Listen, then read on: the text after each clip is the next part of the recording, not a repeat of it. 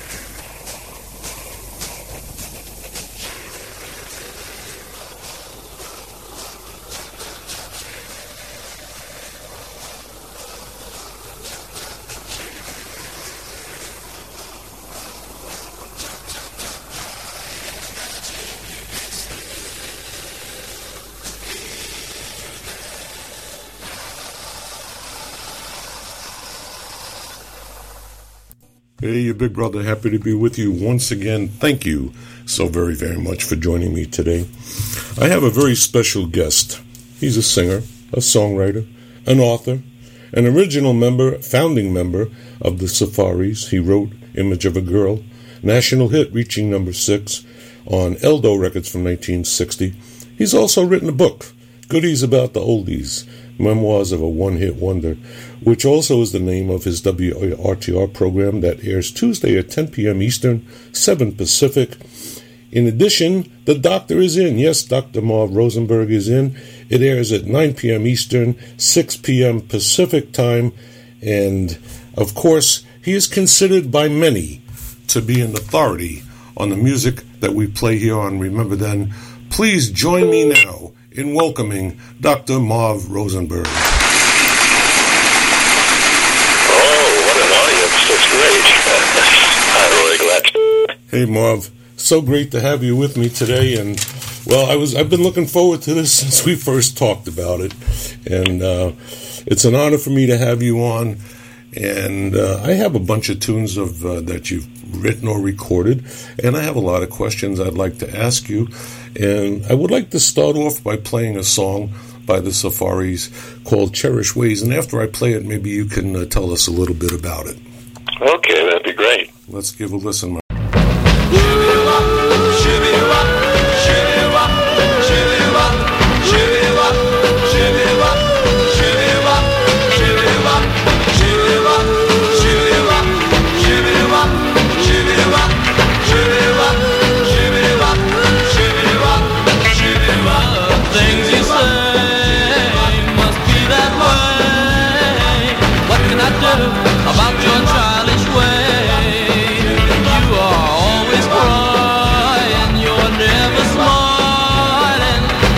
Do about your childish ways? Today you fill my heart with joy, and tomorrow there's another boy. Even though you treat me like you do, I don't know why, child, but I still love you. What can I say?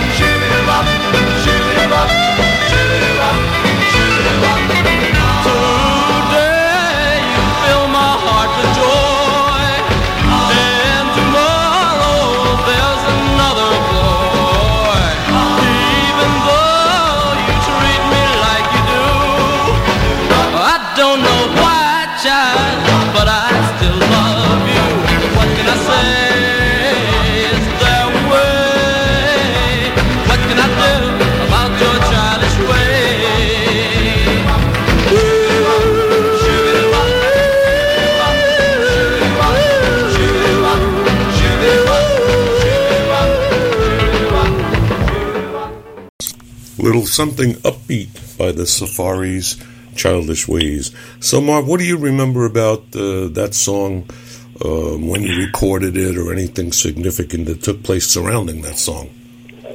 Well, what's significant about that, uh, Roy, is that uh, that wasn't uh, the Safaris with our original lead singer, Jim Stevens, who uh, had to go uh, for some, uh, he was in the Coast Guard that, and had, had to go away for a while. We, that was the, we, a group we called the Suddens, and it was the lead singer was a guy named Lee Forrester, and the rest of the Safaris. Okay, okay. So I, I had that billed as the Safaris. Well, okay. So one of the questions I wanted to start off, and I want we'll go to this later on, but um, what can you tell us about how Image of a Girl developed and um, the fact that uh, it was released in May of 1960? Man, that's almost a lifetime ago for most of us. Yes. We- We're going to play that at the end, but I I just wanted to ask about that. How, how did the Image of a Girl come about? Well, I we were rehearsing, you know, an awful lot, and, and I had a girlfriend who, uh, uh, you know, wasn't too happy with all the time I spent rehearsing. So uh, I remember one weekend when we finished rehearsing, I went over to her house afterwards, and she says, "Hey, look, you spend too much time on music and not enough time with me." She says, "Is it me or the music?" And I said, well, if you want to take away the one thing I love so much, you know, you must not love me very much. Anyway, we broke up. I was very upset. Of course, this was in high school. I was 16 years old. So I went in, she lived with her mother, and I went in the room, bedroom, lied down, and I heard this old clock. You remember those old clocks that were so loud? Oh, yeah, sure, and uh, sure. a faucet was dripping. And I looked up at the ceiling and I said, my gosh, why can't I find that perfect girl? Uh-huh. And anyway, it gave me an idea with the dripping and the clock, and I grabbed a piece of paper and wrote the song. And then the funny part is after it became a hit, about two, three months later, she called me up and said her and her mother were moving, wanted to know if I wanted to buy the bed. Oh my And I wrote gosh! it. Oh wow! Oh, that's that's wild. That Yeah. is wild. So that So that that ticking, uh, you you got the inspiration for that from the clock in the bedroom on the bed you were laying, where you got the inspiration to write the song. Exactly. Okay, and and that's uh, it sounds like it's drumsticks clicking together or drumsticks No, it's actually a wood block. a wood block. Oh wow, Yeah. unbelievable. You have had, in my view, I've done a little bit of research and talked to a few people about you, and uh, you've you've had a marvelous life. My goodness, the things you've been involved with, and I'd like you to share with us, please, if you would be so kind, about your involvement with the National Music Foundation. Yes, it was originally called the Foundation for the Love of Rock and Roll. It was started by Joey D and some people in uh, Florida, and they uh, it was Jackie Wilson who inspired uh, the forming of the foundation because he was in a hospital, Right. you know, in a, in a coma for a long time. And uh, so, anyway, I was appointed uh, by my colleague in the music business to be the California chairman of that foundation. And the uh, goal was to raise money to build a retirement home for people who have had to hit records in the music business Okay. and uh, that was the goal of it. And um, so uh, I got a Clark was involved. He gave me an office in his suite of offices in Burbank out here, and uh, we raised money uh, to build towards uh, the home that we wanted to start, so that uh, all the old recording artists would have a place to stay uh, when they retired and enjoy life. Wow. And and so many of those wonderful people fell on some hard times later in life, didn't they? Oh, absolutely, and especially none of them had any medical insurance, and a lot of them didn't get paid. You know, uh, in those days. And in fact, uh, the foundation we paid for uh, Jackie Wilson's hospital bill and his funeral. Oh wow. Yeah, and, and if my memory serves correct, Johnny Mathis played a big role in, in his care while he was in a nursing home. Is that true? Uh, that I don't know too much about, to be honest with you. Okay. Uh, I haven't heard that story. Okay. So I asked this question of anyone I've ever interviewed, and I'm going to ask it of you right now. Is there any Okay. is there any one group or one recording artist that you admire most of all, and why? Yes, uh, well, the Skyliners were my idols for a long time, and uh, finally uh, we did a show together out here in California, and I went up to Jimmy and I Beaumont, the lead singer, and I said, "I just want you to know that your group's been an idol of mine." And in fact, when they went on, I went out uh, into the audience because I wanted to see their show. so I've always idolized that group. But I must say that the one person who I thought was the nicest and kindest person in the business was um, the lead singer of the Platters, Tony Williams. We did many tours with him, and he was the nicest guy that I ever met. Okay. Well, that's uh, very nice of you to say that, and from what I understand, uh, what you just said is very true. Now, there's a song that was sent to me by a mutual uh, friend of ours, by Steve, that I had that I had never heard before, and uh, with your permission, I'd like to play it for you now, our unfinished symphony.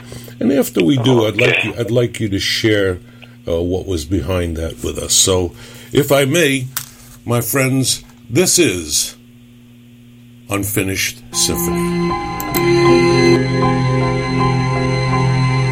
An artist paints in the night, then drops his brush with delight. He knows this comes only once in a lifetime. His greatest work of them all will have them calling out. They seem to beckon him lost in his dream. The image faded from sight, having tried to recapture that moment. He shook his head and he said, It wasn't meant to be. It's just like you and me. Our unfinished symphony, like words without melody, a dream that stays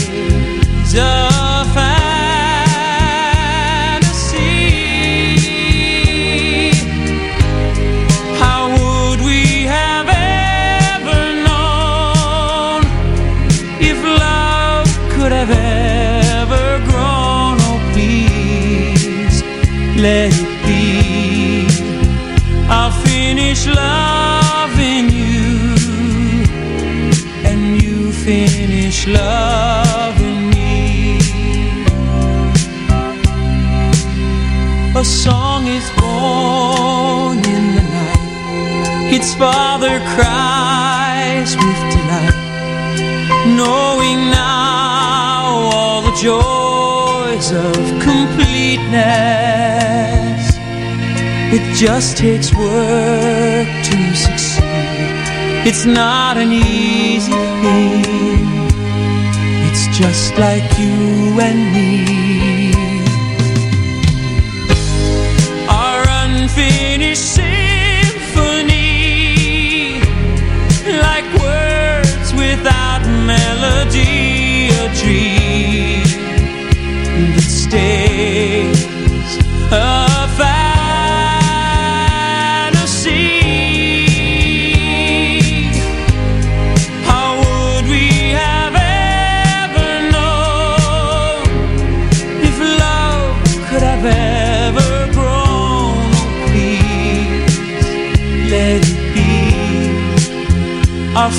finish loving you, and you finish loving me. Won't you love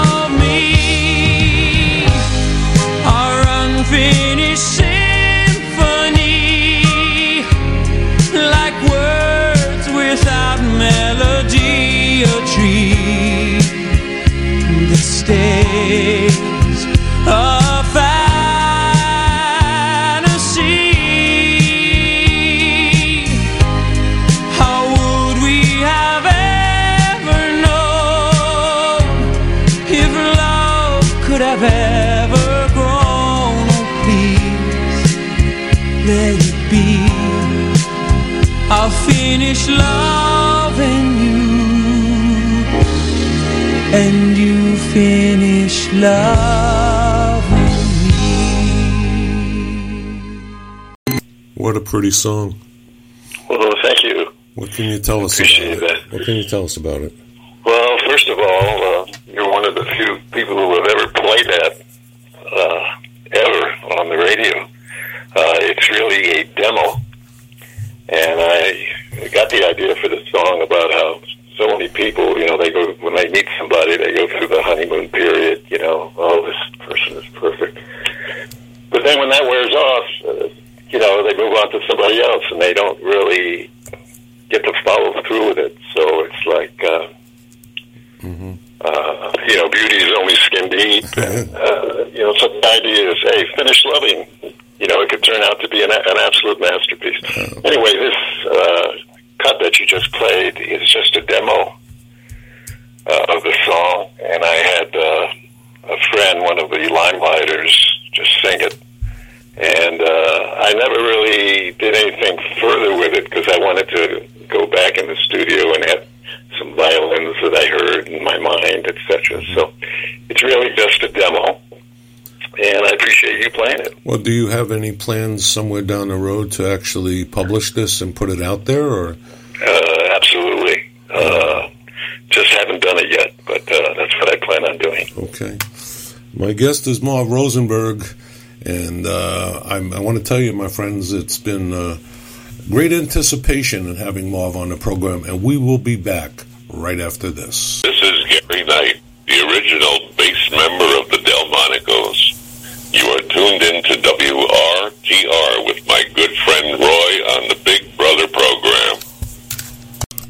What a bass voice that man has. The, ori- the original bass uh, of the great group Delmonicos. Are you familiar with them? I've heard of them, yes. Uh, you know, we don't hear too much about uh, here on the West Coast about, you know, the, the people in the East Coast. So, uh, but I've heard them, yes. Indeed. Again, I said earlier, and I'll, I'll repeat it. Uh, you've done so many, many things, but I want to ask you right now a little bit about the, the current group and uh, some things that go on with them. So, uh, who are the current members of the Safaris? Well, the current members are uh, myself. We, the first thing the group is called Marv Rosenberg Safaris. They chose the name. I didn't want it, but anyway, it's myself and Kenny Vance's son, Lad Vance, Okay. and uh, two other guys, uh, Harris Levy and uh, Joe Wise. And uh, we're an a cappella group, and we've been doing a lot of local shows here. And um, it's been fun because we're we're still we're doing all the doo wop, even New York stuff, because Lad is uh, has brought a lot of the songs from the east into the West boy, Coast. yeah, absolutely. Absolutely. It, it's just amazing we haven't heard a lot of the, the great songs that you guys had on the East Coast. Oh, my God. Uh, that never really came out here, you know. Yeah, I just love a cappella. I played quite a bit of it on uh, on my programs, and um, you know, you couldn't hide with a cappella. You cannot hide. There's no music, no. music to cover you up. You're either good or you're not. It's that simple. Oh yes, it's, it's going up there bare. I know. Absolutely. So, so do the Safaris have a website? Uh, yeah, so we have a, a white website. It's called. Uh, it's, I think it's Marv Rosenberg Safaris.com. MarvRosenbergSafaris.com. Are there currently any CDs by the Safaris available? Uh, you mean our current group now? No, any yeah, any stuff out there that people, if they want to get a hold of your music, uh, are there any CDs Oh. available to the public? Yes, uh, well, you could only, they're not being printed, but there there was a Safaris album.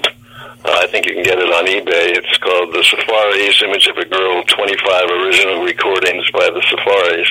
Oh, cool. And uh, yes, and on there is uh, cuts from other groups. We're in the Suddens, for example, with the song you originally played, Childish Ways, and several others. So, uh, You, you you've been involved with a lot of groups, and you started out really young, as far as I know, where you were actually forming groups so that you'd have a venue to play the songs you had written. Tell me a little about that. Well, I love the music. Uh, the first record I bought was Why the Fools Fall in Love by Frankie Lymon, and when I heard it, I, of course, I was only like 11 or 12 years old, but I remember walking to seven different stores to try to find it because I heard it when it just came out. Right. And that song was just uh, really got under my skin, and uh, I, I always dreamed about being in uh, in the music business, and uh, just love the music, uh, especially the doo-wop and the oldies. It's just just wonderful. Absolutely. And I always had a dream myself about being a singer, but I have been told that I can't sing a lick. So I have to, I have to live vicariously through you guys by playing your music, which is a real, real thrill for me. You know, one of the things that I found amazing about your uh, your history, your career, is that you did some novelty recordings, and I had never heard them before until Stevie sent them to me, and I have a couple of those that I'd like to share with the uh, with the audience today, if I may. And this one is called Baseball Final. This is Marv Rosenberg, my friends. Let's Hello, baseball fans. You're tuning into the game with the Coney Island Islanders are leading the Manhattan Transfers one to nothing in the bottom of the ninth inning. And the leadoff batter is Joe Rubio, who has struck out three times today. And there's strike three. Joe has struck out for the fourth time today as he's saying to himself,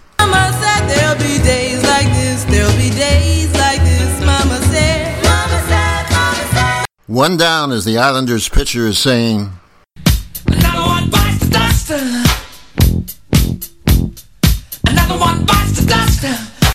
Oh, this is cute. One of the kids in the stands down the third baseline is yelling something to the Islanders' third baseman. Cause Mr. Baseman, I wanna be a baseman too. The third baseman tips his cap to the kid. It's so nice to see young kids wanting to become baseball players.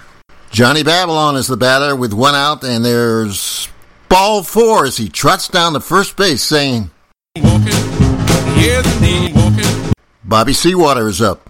And there goes Johnny, trying to steal second base, and the umpire calls him out. Johnny is mad. The umpire is saying,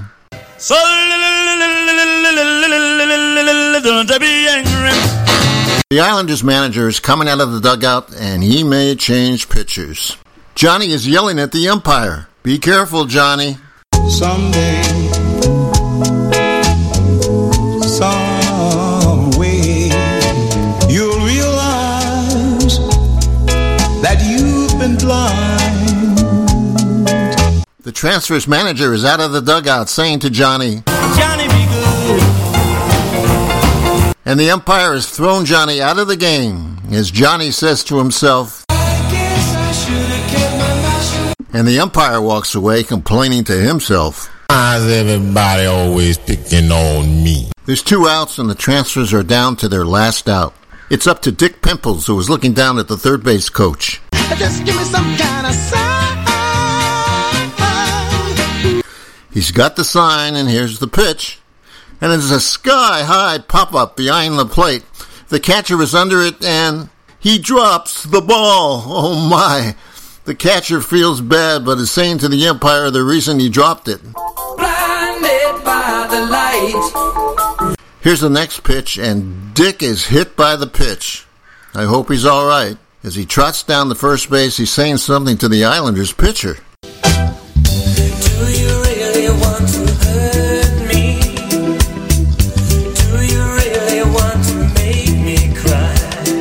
The Islanders manager is coming out of the dugout and he may change pitchers. The pitcher is mad about that and is begging the manager to let him stay in the game.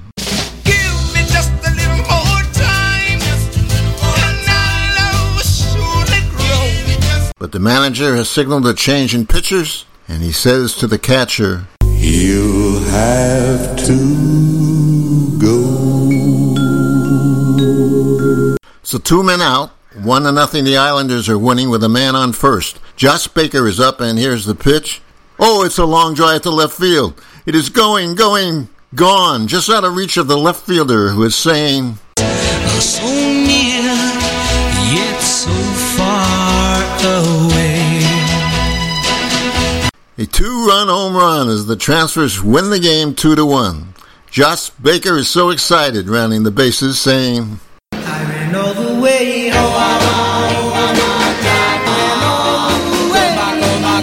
So thanks for joining us, baseball fans. And remember, especially you young kids out there, whether you win or lose, always be a good sport.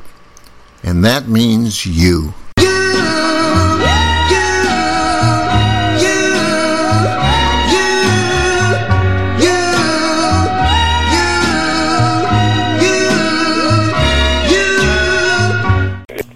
I love it. I love it. Now, what what drove you to put your creativity to work and put something like that together? Uh, well, two things. First of all, uh, I loved when the Buchanan and Goodman came out with the Flying Saucer Oh yeah, part one and record, two. you know, with clips and stuff of the records, and I said, I always always kind of like that, and I, you know, love sports, so I I wrote several of these for s- sports using clips. I have one for football, I have one for baseball, basketball, uh, wrestling, boxing, rodeo, and uh, it's called Time Out for Sports. But I just uh, have fun, you know. I, I write love songs, but now I go on the other direction and I like to uh, do a little fun humor once in a while. and it is very funny and very entertaining. And I used that one as a segue to ask you about this.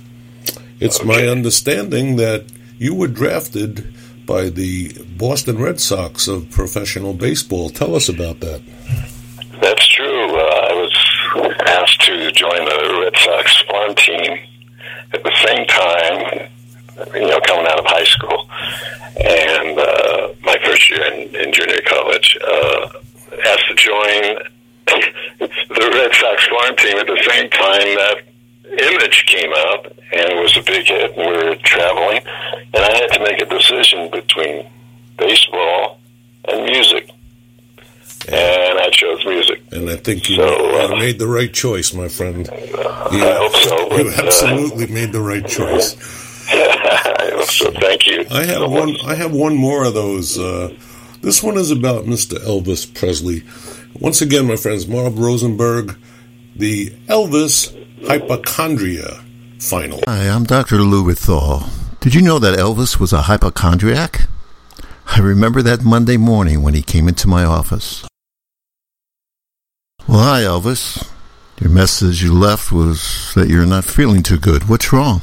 I'm all shook up. Well, what do you mean, Elvis? Feel so bad. Hmm.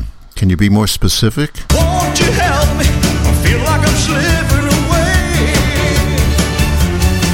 What are some of your symptoms, Elvis? Oh, well, my hands are shaky and my knees are weak. I can't seem to stand on my own two feet. Your hands? Are you experiencing any traumas? My inside is shaking like a leaf on a tree. So you feel hot, huh?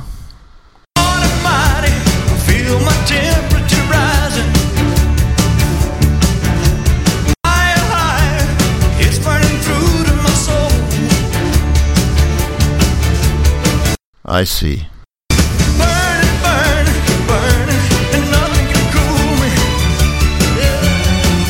I hope you don't mind, Elvis, but I have a few more questions.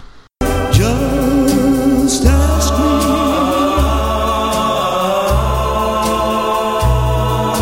Are you having trouble sleeping? Do you need some meds? Help me make it through the night. Have you tried to eat? If so, what happened? Light it up and spit it out. You also mentioned you experienced some rapid heartbeat.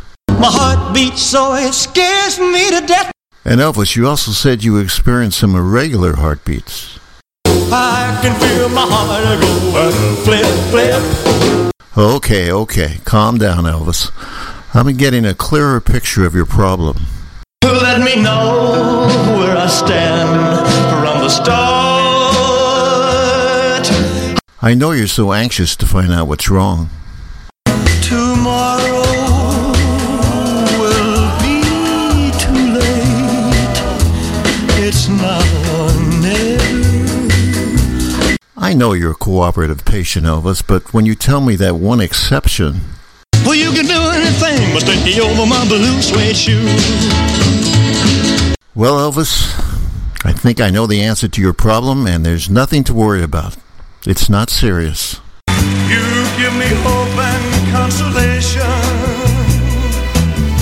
You give me strength to carry on. Well, thanks for your vote of confidence, Elvis.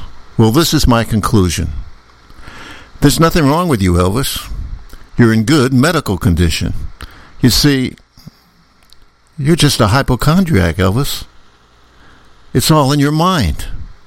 I suggest you go see a shrink, you know, a psychologist. Now, don't get upset, Elvis. Holy smoke, land sakes alive. I never thought this could happen to me. You're listening to the Big Brother program, where Roy plays the music that gave eyes to our ears.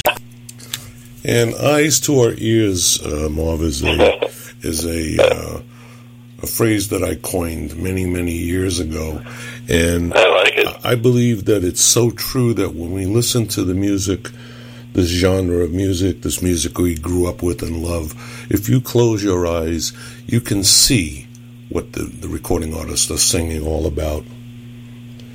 Absolutely, it really is the basis of the heart, and you know it's like chewing gum for the ears. Absolutely. the thing, the thing that's wonderful about music is that you know if you, uh, as opposed to painting, you look at a painting, it hits your eye and then goes to your brain for interpretation. But in music, it goes straight through. Yes, it does So indeed. it's pure. Now, I understand that you did a study on the effects of music. Is that correct? Yes, I've, uh, I happen to be a psychologist, which I guess was one of the things that prompted that Elvis thing that you just heard. But uh, yeah, I became very interested in how music affects people. And what did And you? why What did, records? yeah, what did you study? One on record could be played a hundred times and it becomes a number one record, and another record played a hundred times and it doesn't sell.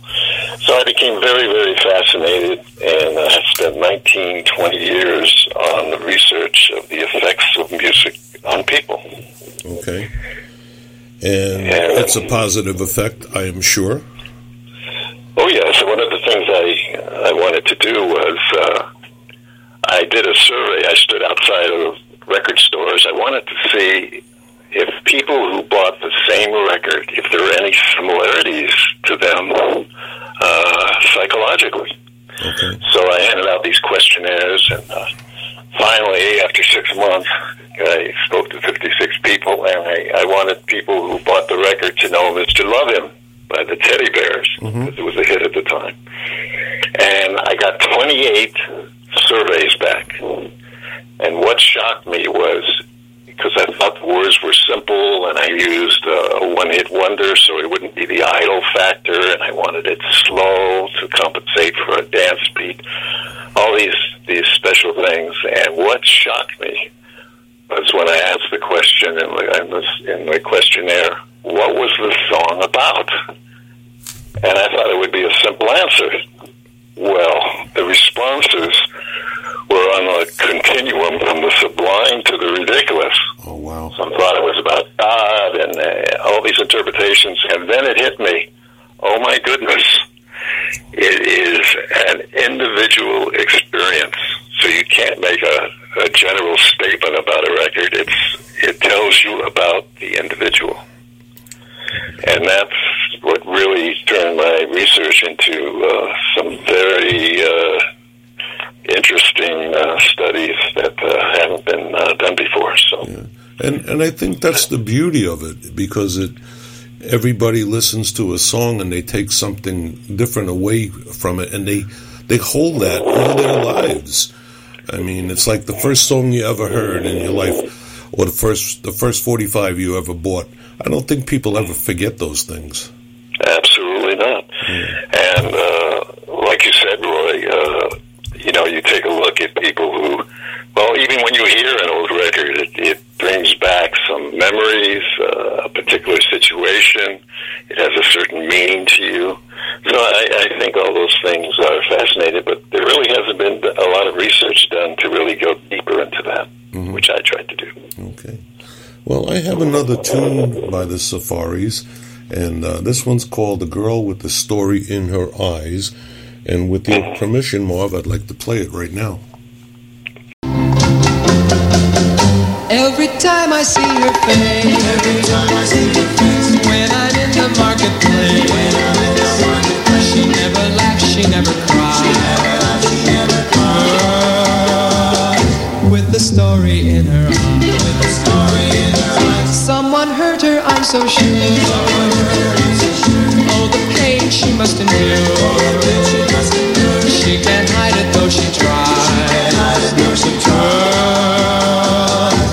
The story in her eyes.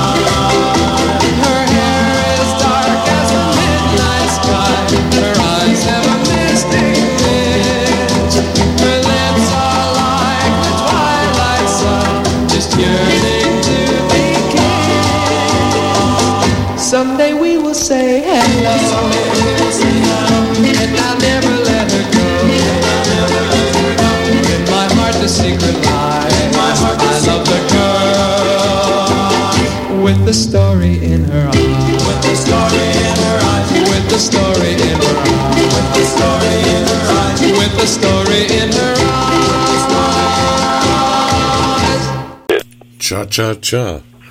The girl with the story in her eyes. And, uh, did you write that one?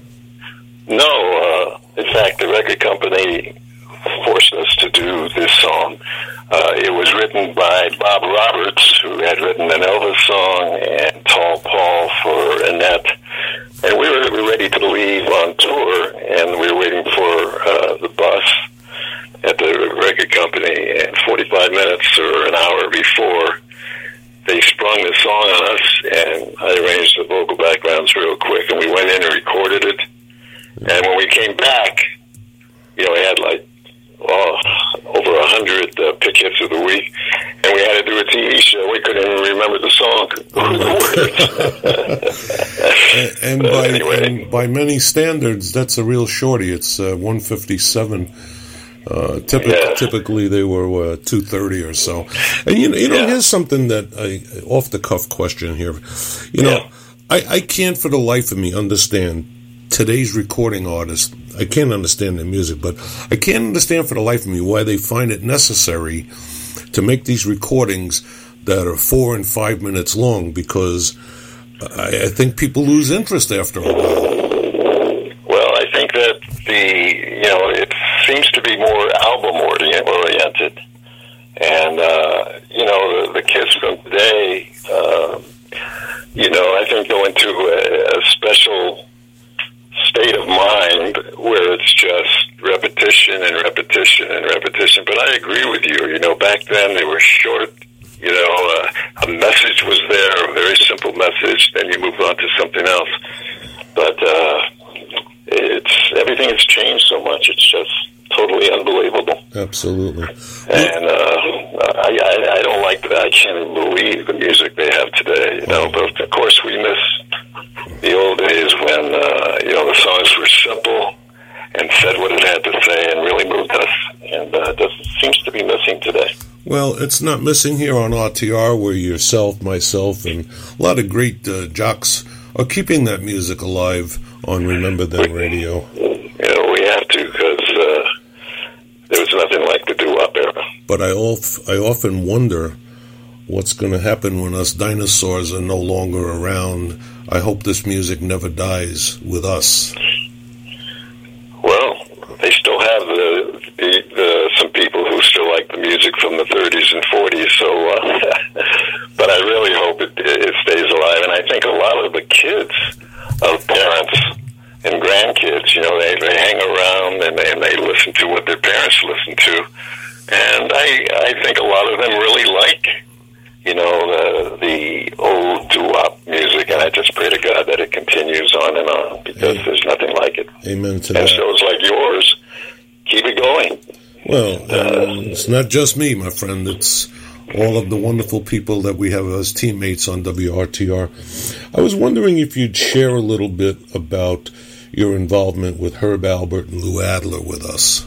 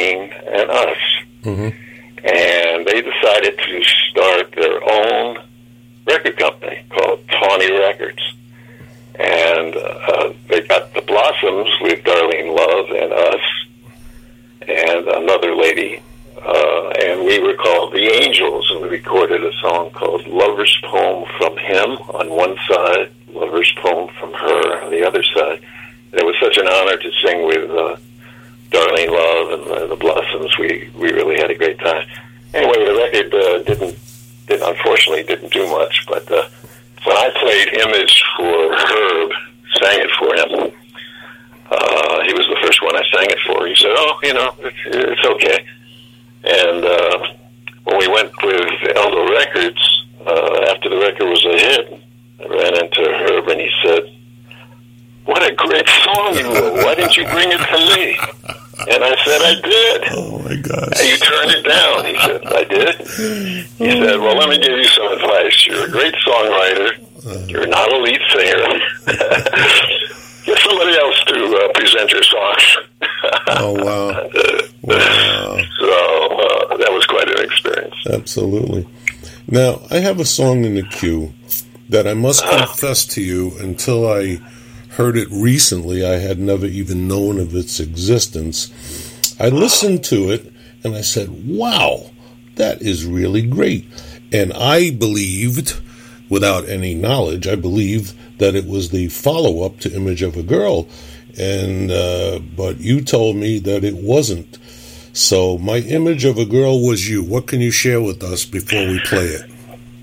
I actually wrote it. Our lead singer, Jimmy Stevens, was getting married. And I thought I would write a song that he found his image of a girl and reflecting back at the time when he didn't have anybody and he was dreaming about the image of a girl and now he's lying in bed with his wife next to him and he's looking up at the ceiling and all these other things. So it's really the follow up and conclusion of Image of a Girl. Okay. And and what was the time separation between Image and this one? Very big. We did these this uh, song "My Image of a Girl Is You" in the '90s. It was Oh, wow. '97 or something like so that. So big gap in between there. Wow. Well, well, with your permission, I'd like to play it. My friends, these are the Safaris. My image of a girl.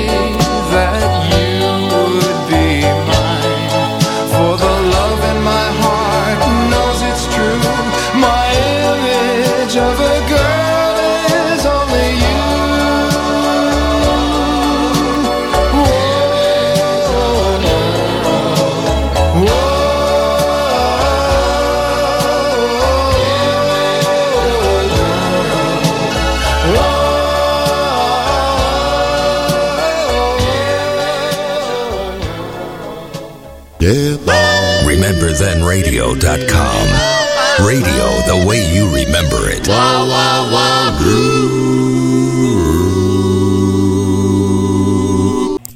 My guest is Marv Rosenberg, who had a very interesting life up to this point, and I'm sure that there's still a long road ahead with many interesting things in store for him.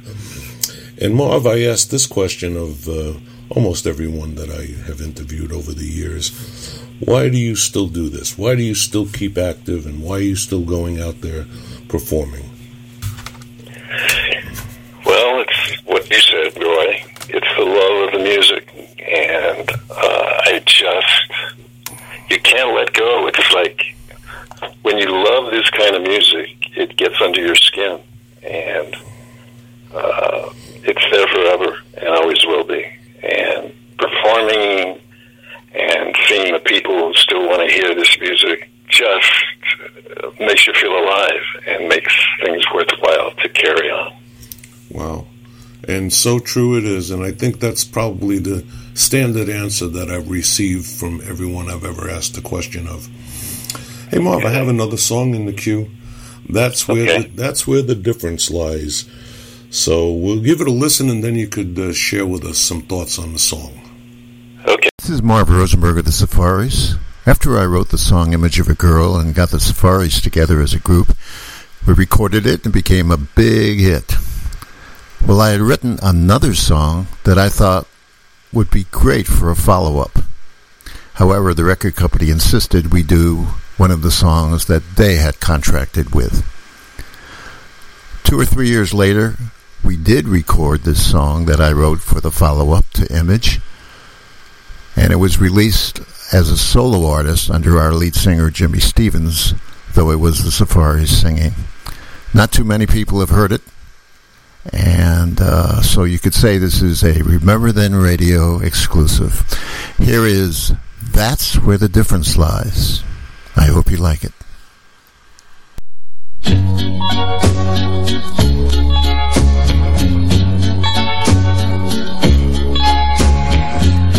You're not as pretty as others that were mine. You're not a flirt or the teasing kind. There's something about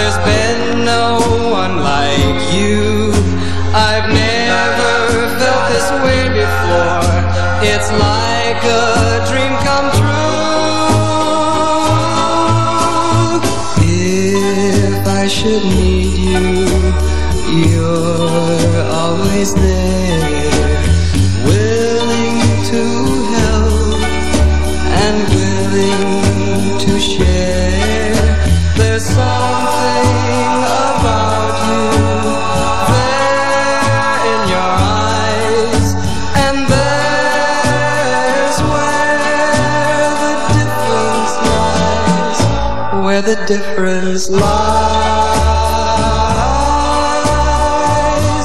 Where the difference lies. Where the difference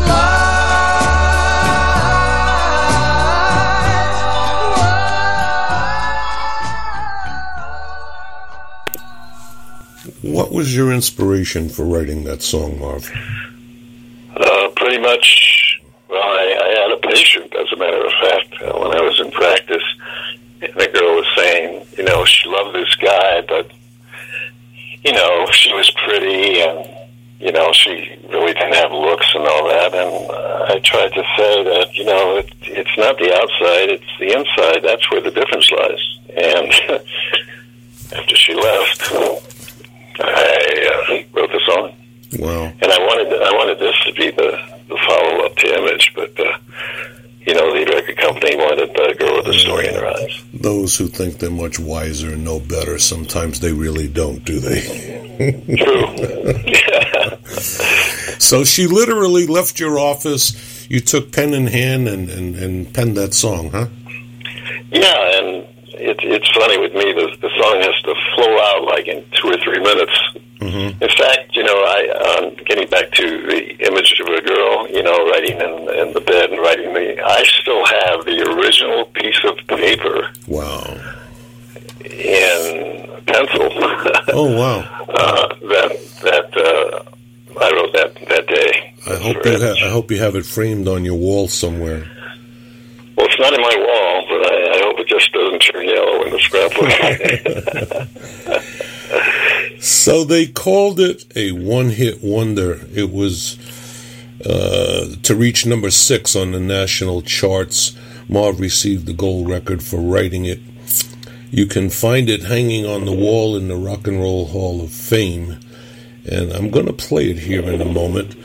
But before I do, I'd like to offer you an opportunity to uh, express any parting thoughts you'd like to share with the Big Brother listening audience. And uh, we'll play the song. And with my sincere gratitude for you being here with me today, it's truly, for me, Marv, been an honor to have you. well, to everybody, first I want to thank Roy for having me on here. Know, uh, to taking the time to share some of the, a lot of things that I've had in my life, and it brings back a lot of memories uh, to me. And to all you people out there who are listening to the show, I'm sure you love the kind of music that we all love together, and always will, because we love the music that we grew up with. And I just thank you for bringing all these memories again, Roy, and for having me on the show. Oh, and for all you listeners to take the time to listen, and I thank you. The honor was mine. My friends, here is the signature song of Marv Rosenberg and the Safaris Image of a Girl.